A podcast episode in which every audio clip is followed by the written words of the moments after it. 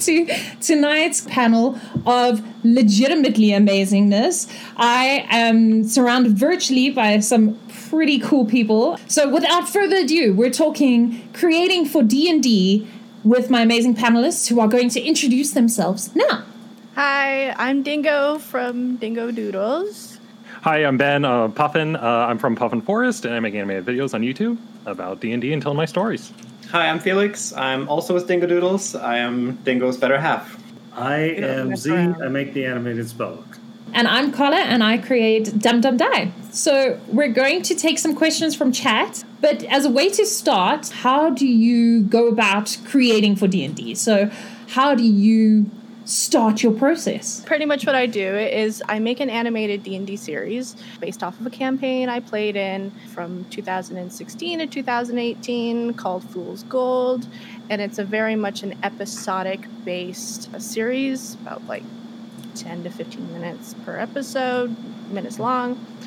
And my process pretty much starts with breaking down what I'm talking about and what is important for that episode.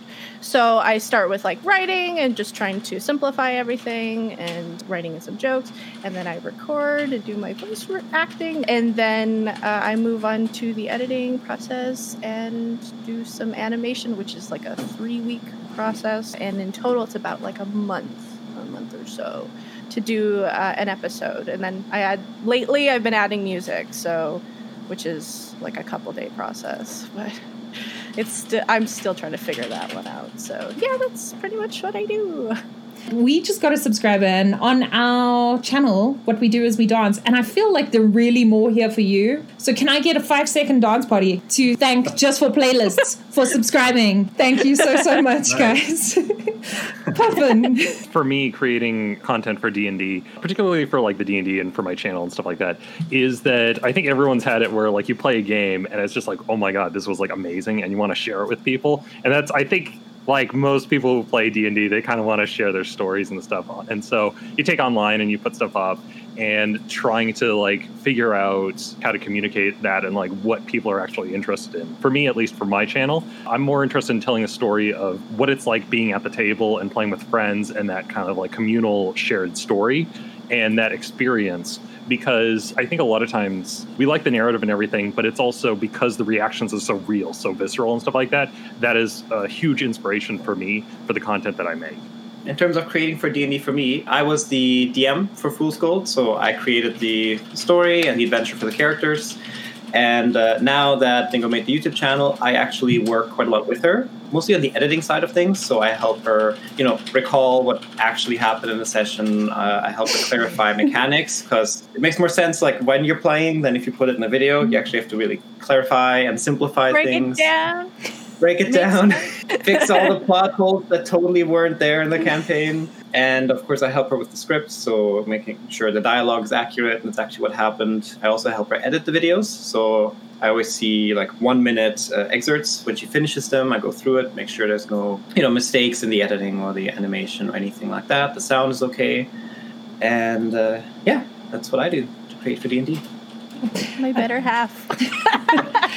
Yeah, all right. Creating for D and D. I don't know. Usually, it's just something happens in a session, and I'm like, "Why don't you know this rule?" And then I make a video about it. That's, that's a lot of times what happens. Like not in a mean way, but a lot of times I'll be doing something. I'm like, okay, so instead of proficiency, we're just going to be adding dice. Okay, so just get rid of that proficiency bonus, and we're doing proficiency dice. It's in the, and then we'll be. It'll be like three or four years into a campaign, and then people will be like, "What's, what is the proficiency number?" And I'm like, "We've been playing."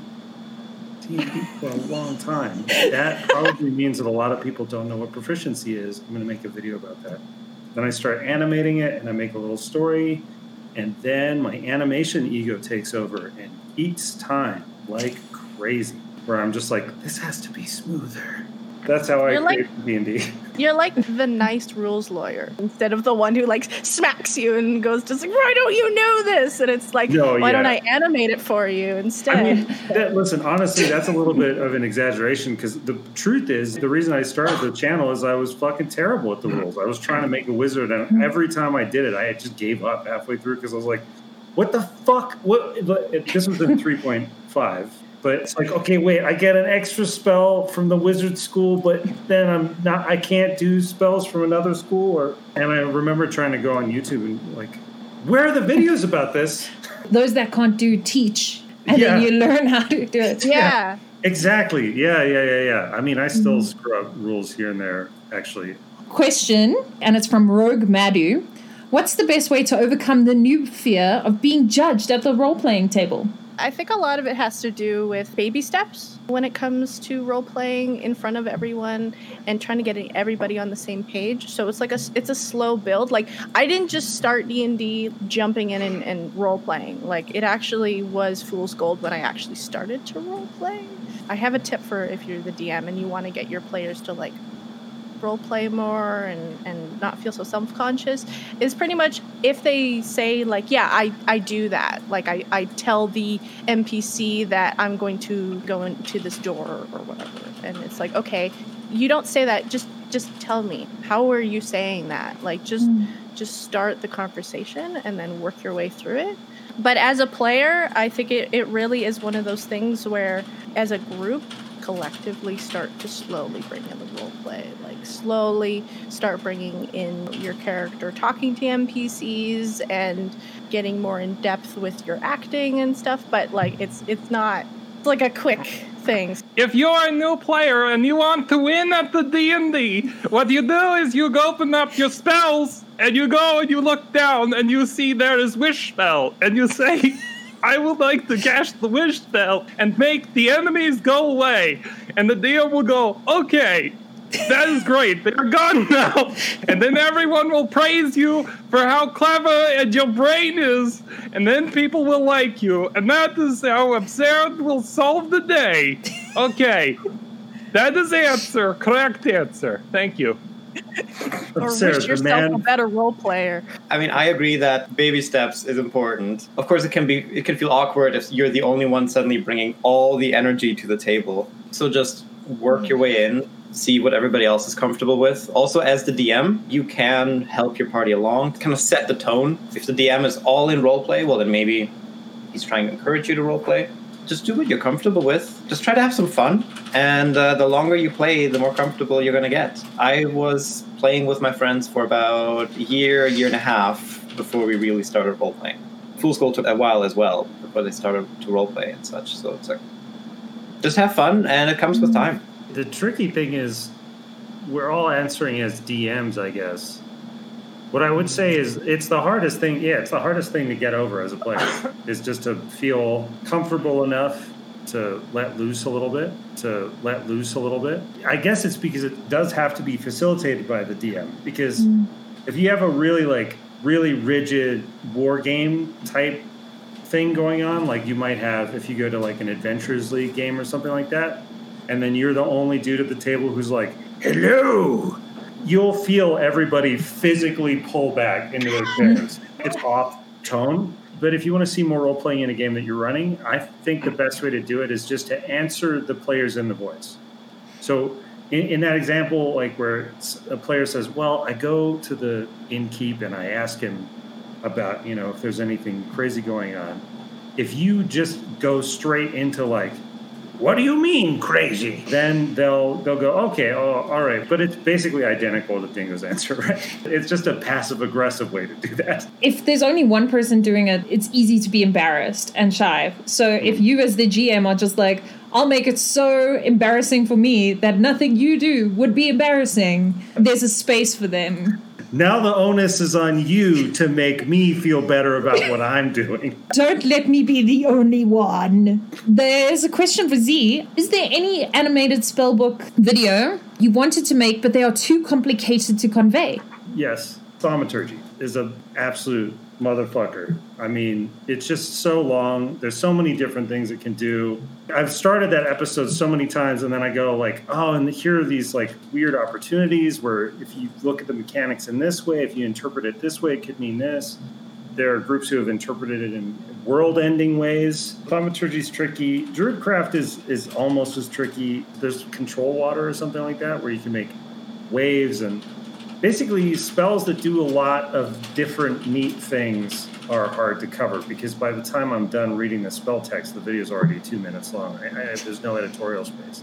There's like interpretation issues as well that you have to take into consideration. People get real mad about the way that I interpret stuff sometimes, but it generates engagement, so the joke's on them. Like that's one of the funniest things is when somebody dislikes and then they comment to tell me that they disliked it. I'm like, you realize that you just engaged twice. And YouTube doesn't see the difference. YouTube's just No. like, this content is so, it's driving people to action. So here's a question for Felix and Dingo. Are all the character races in Fool's Gold made for that campaign between the Four Claimer, Alora's race, and whatever Sips is? It was a 3.5 campaign, first of all. They just kind of made whatever characters they wanted to play. I mean, they didn't go into the campaign with much knowledge. It's more like, hey, I'm going to drop you in a jungle and there's going to be a lot of dangerous stuff. Go have fun. I mean, Gothy's player didn't know that Gothy was a four claimer. She started out as a, a green hag. Sips was simply an awakened ape in terms of the race. Arena was, I think that was all homebrew. I don't even remember the exact I mean, it's race. all homebrew. It's all. it was it was like magical girl and then magical girl race. Like it was just it was all kinds of messy. And it's like i'll do you the favor. Sure i'm gonna roll with this. And i think julian was the spell scale artificer and gorthan that one actually made a custom race for. They were specific to the campaign.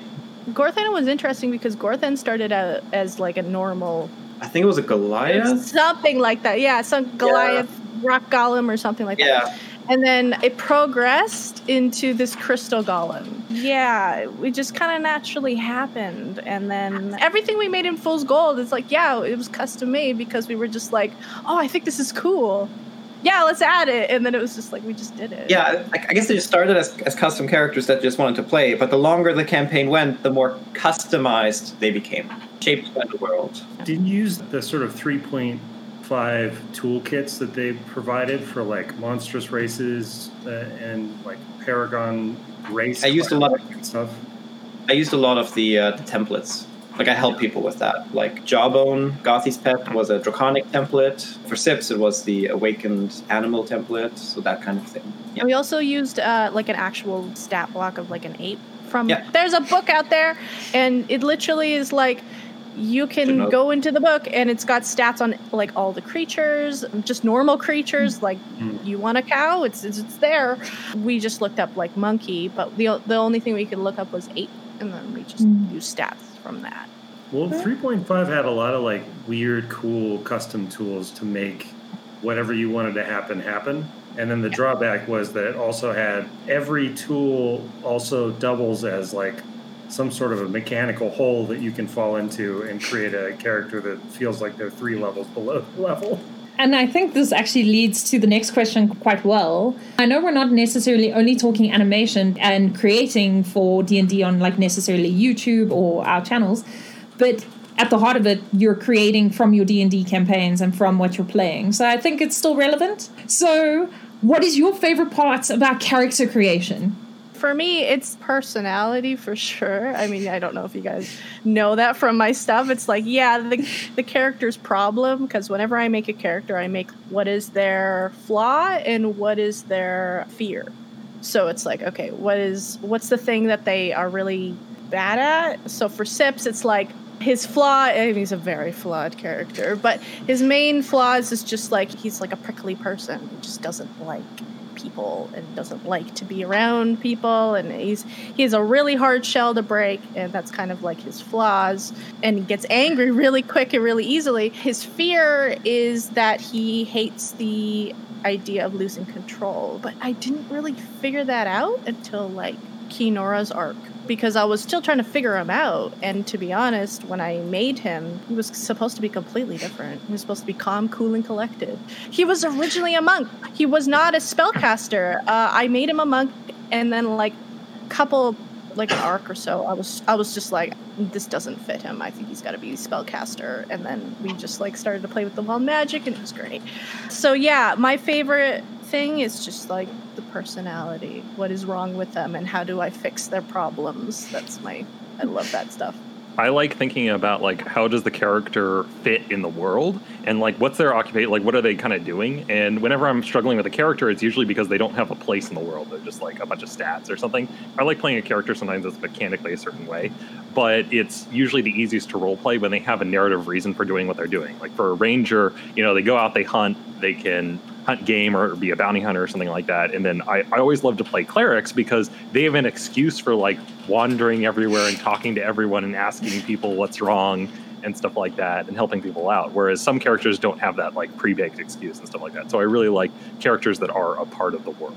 I create characters. The first thing I really like doing is finding a challenge. Like I'll try to find like weird mechanics or uh, weird classes I haven't played before. Like currently on my to-do list is psionics. I've never played one yet, so that's my next thing I want to do. Aside from just finding like a mechanical challenge, I often like to play characters that are like outcasts, outsiders, or like hideous or monsters. So it's like I love exploring ways for them to fit into society or the ways they screw over society. Yeah, similar to what Puffin was saying. It's just like finding reasons for them. Why they're they wandering around? And how can I cause the most amount of chaos while I'm doing so?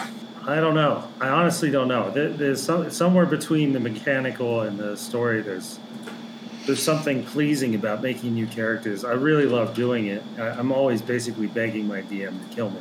Depending on the manner of the character's death, usually dep- like determines what the new character is going to be like, right?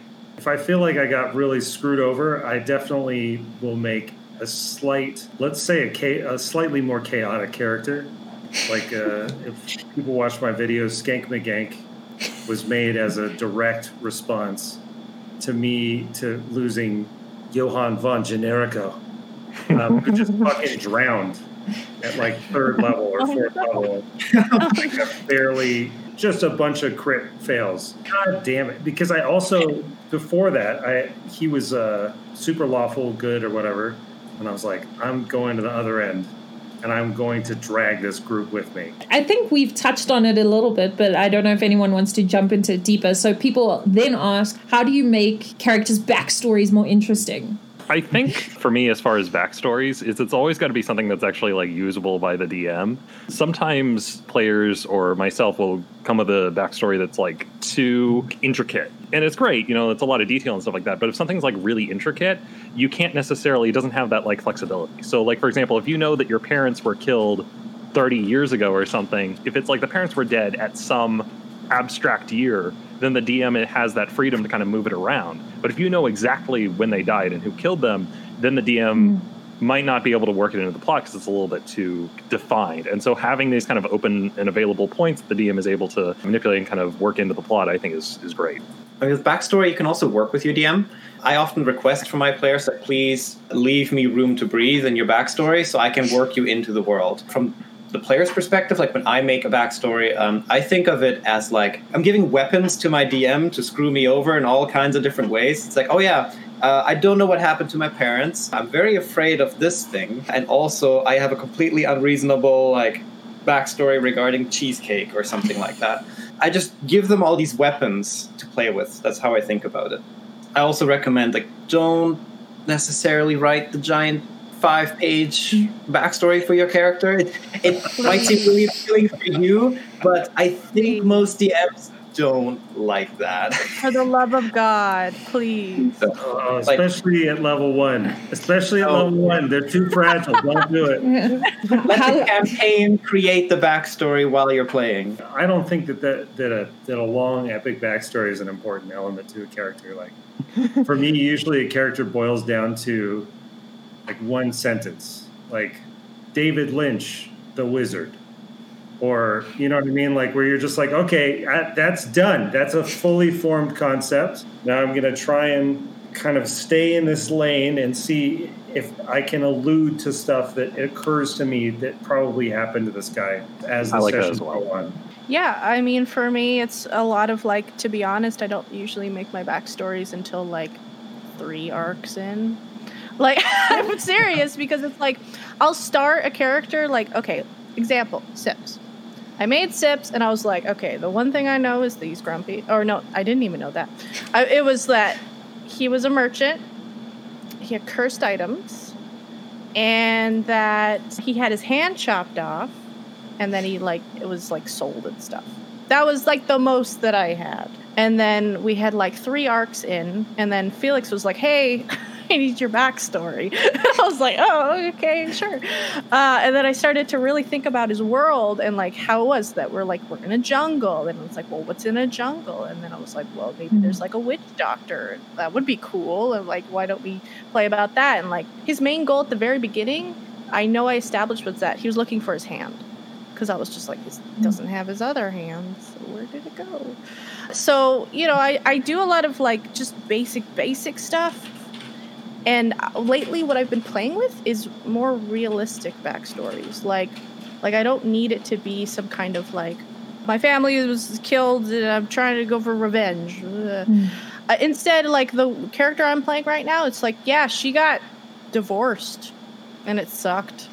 And it was just like, and she had a kid with this guy and she was a single mom and now the kid's gone and she's got to go find it and so it's just like that was that was the main thing. And i was like i just i really wanted to keep it basic so that the dm can do as much as they want with it. And it's turning out great. And i love it. I love it when the dm just takes control of that and just like oh yeah and then this and this. And then i just i've been building it with the dm and it's ah so good. It's because there's things in the DM's world that you, we could never possibly imagine as players, right? So we have no idea, as Chat is mentioning, there was a Tarrasque under the city. And it's how they grow and change as you play and fit into that yeah. world, like Felix said. Yeah, with characters, I mean, less can be more. Like Gothy's whole thing was I am a swamp hag in a swamp with no face. That's it. That's all I had to work with. So another question is how do you deal with creative block? Creative block, I definitely consistently deal with. So, pretty much what I do is I take like three days off. And I know everybody doesn't have that luxury, but pretty much what it is is just like I take three solid days off, or four, depending on if I'm going crazy. But around three days, and I do absolutely nothing. I watch stuff, I uh, walk, I listen to music, I pick up hobbies. Lately, I've been trying to pick up some hobbies to get my mind off of D and D because my life is D and D. So I'm just like, God, I have to get something else because this is all I think about and this is all I do. So, um, yeah, pick up a hobby. Pick up a hobby that has nothing to do with what you're doing, and look at things that really inspire you. Just in general, kind of like go back to your core. Like one of the things I started to do was uh, I've, I'm rewatching Futurama and I love Futurama, and I forgot about it. I forgot completely about. It. Actually, I'm rewatching it with Felix because he's never watched it before. So I was like, "This is perfect. Yeah. I can just like rewatch it with him." And uh, I'm I'm rewatching this series, and I'm just like, "Oh, I know exactly where I get my humor from because it's this kind of stuff." And it's been inspiring me. And right now, I'm writing episode 17, and uh, absolutely, I'm just like taking. Tons of inspiration from Futurama just into this episode. So yeah, it's just pretty much like pick up a hobby, take a fucking break, like chill out, um, and then try to watch and explore different mediums, you know, and like read a book or something like that. So what happens to me for writer's block is I get up and I'm like, okay, I'm gonna write my script, and then I'm like, but before that, I'll go on like Reddit or something or Twitter and I'm on Reddit for a bit. And I go to Twitter, and I'm like, hey, I haven't looked at Reddit in the past two minutes. And I go back on Reddit. And I open up Facebook, and I'm like, why did I open up Facebook? And then I close it. I do that about 10 times a day. And then I go to bed. And then that happens for like 10 days in a row. And then I'm like, oh, I think I have writer's block. And usually the core of the problem is because I actually don't like whatever the premise for the script is, or sometimes it's like, oh, I find myself getting into the same rut like over and over. And so I'm like, okay, I have to do a thing for it to be different because it's like I'm not. I get like bored of it if I'm doing the same thing like over and over again. I delay something instead of jumping into it, and then I, the delays get like longer and longer and longer until I'm like not getting back into it. And so I'm like, okay, after like a month passes, I'm like, hold up like this is this is weird. So you you have retroactive writer's block. yeah, it's like I, the sad part is I don't like I don't see the writer's block coming. It's just like after the fact I'm like, Yeah. that was writer's block. I try to get better at just recognizing it because I used to just try to force my way through it, and that does not work. And it's like I just got better at recognizing when it's happening, and then I just need a complete change of scenery. It's like, nope, I'm gonna go out for a walk. I'm gonna, I don't know, do something else, like I used to do on and off, like uh, Hema sword fighting. Like, you know, it's like just something physical, so I can take my mind off of it, or just like, yeah, like Dingo said, read a book, see a show. But anything but try to force it. I don't have the luxury of taking off three days, or like like Dingo does. but I can usually take off at least one day and just kind of reset and then get back to it. I just turn off the internet and I turn off my phone and I force myself to sit in front of the screen for five hours. And I can do nothing or I can do the work. And you eventually just start doing the work out of painful boredom. After about ten minutes, you're like, I can't, I can't do anything. I'm gonna, I'm gonna write. I guess I'm writing now. I do get what you're saying, where it's like once you start writing, like there's an initial like 10 minutes where you're writing, where suddenly you're like, oh, I have this problem. And then the second you start thinking about a problem, you're like, how to solve it. And that's what gets that investment. Yeah, you can't escape it. You just have to d- entertain yourself now. That works for animation really well too. Um, You, you can also trick your brain sometimes. You just like, just say, okay, I'm just going to do this tiny, this one thing, just like one sentence. That's all I'm going to do. And then usually your brain will keep going. for sure. on- on that note, like art can sometimes be boring. Sometimes you're doing like the scales on a dragon over and over and over, and it's like, uh, you know, you kind of don't want to do it, but like it needs to get done. I feel like my problem is the opposite of that sometimes, where I'm like, I want to just share the excitement that I have about this. I think YouTube may be being like cool to short videos again. Like I've noticed that some short videos are doing good views, which means that hey, if you want, maybe you can do good animation if you want. I'm not saying that that's what everybody like you know wants to do but but that was something that was like it was like outlawed for a little while i used to feel I- I got another idea. There was a janitor one day, and he's doop doop, he's sweeping at YouTube, and there's a button that's like monetized uh, from all the. They have like a giant wall of all these Algorithm buttons, for short videos, and he was like, and he just hits it, and I think that's what keeps happening with all the YouTube changes. It's Yeah. just this janitor who keeps pushing random buttons. basically that's a simplification of what they are actually doing which is just randomly a b test Yeah. constantly yeah, yeah. It's probably the the shorter videos. It's it's watch time, and then um, it, our, the competitors to YouTube currently. I imagine a new YouTube program where they send just a guy with a cowl prod to each person's house, where it's like, Create create a block solved. We'll send we'll send the cattle prod guy. I think this is a great question, and I think we're going to near the end with this. Is do you remember the moment you fell in love with role playing? I blew up a car.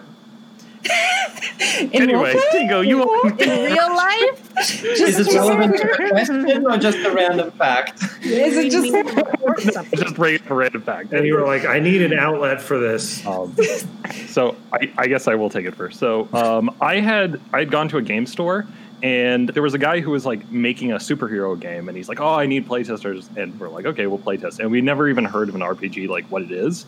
And he explained to us what a role playing game was, and we rolled dice and we started playing. And I remember like, oh, okay, you're going to be playing a wizard. And uh, what do you want to do? And it's like, ooh, magic blast. I'm going to put all of my ranks into it. And so he's like, okay, you're here at this location. And so I started firing energy balls at random things and blowing up cars, and the police started shooting at me. And so then he did that combat. And my friends, they were playing a speedster in the Hulk, and they went to McDonald's and they were eating food. But basically, as we started playing, it's like, wow, this is like so open and like creative. And you can kind of do whatever you want, kind of a thing in it. And that was where I was like, oh my God, this is amazing. And so it was a custom game. And so whenever I bring it up to people, it's like, oh, what game was it? Like, I don't know. It's I think it was based on the FASERIP system or something like that. but even then, he kind of had the character sheets and like showed it to us, but I didn't know. It's just a list of numbers. I don't even know what dice we were rolling.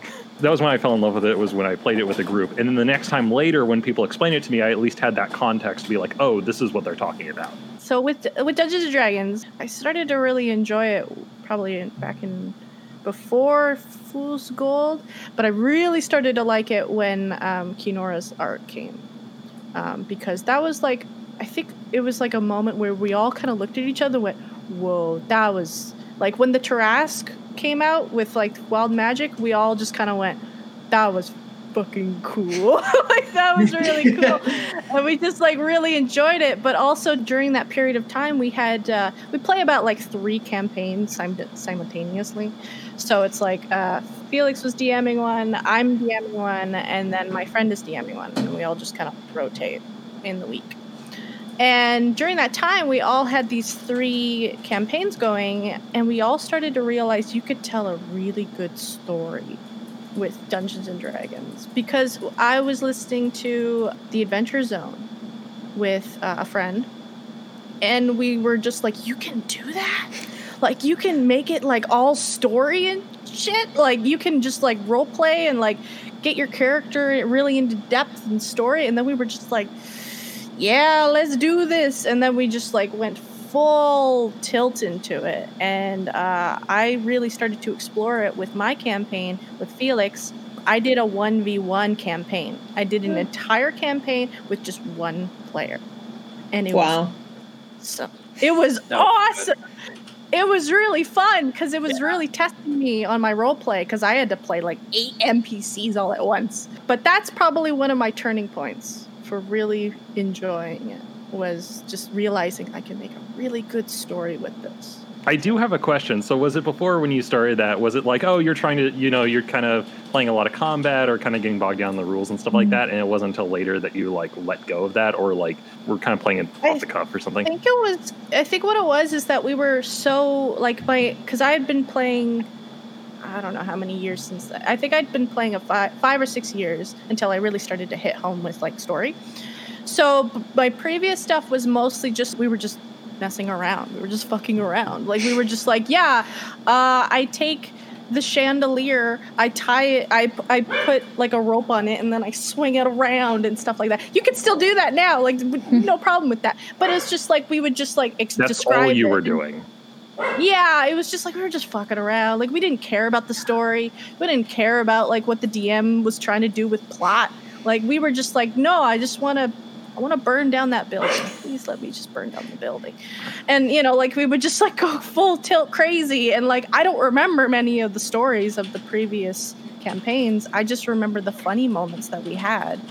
Um, because it was just like, oh, that was that was crazy. That was so funny how we just did that, and it was just that was pretty much all we were doing. We weren't taking it seriously. I guess that's what changed us is we t- we took it more seriously because we were invested in the story. And um, when I say seriously, I don't mean like we suddenly just lost our humor and then it was like, no, we gotta Oh, be super serious. It's like, no, no, no, we're still stupid, but we now are invested. So invested stupidity. falling in love with like like role playing games, like falling in love with D and D was when I played my very first session of 3.5 when I was 16. And in the very first session, none of us had any idea of what we were doing. The DM had no clue. We started attacking each other like PvP, and then a single Yeah. goblin like, PK'd the entire party in like five minutes. And I was like, oh, okay, this is fun. I love this. And since then, I've just loved D and D. But again, we weren't really like role playing at the time. It's just like we were just making characters and screwing around and having fun with like the, the power fantasies and stuff. But falling in love with the role play part of it, probably during Fool's Gold, which was also the same time when we were doing the one v one. It was right around that time when it's like, yeah, role playing is just like this this next level. And it's just, again, it's like you can do that. like suddenly everything feels so much more intense and fun. And I would say that would also be like right around Kinora. Come, keep coming back to that, but yeah, that's when I really fell in love with roleplay because I saw the amazing reactions I got out of players that way. I just liked it immediately.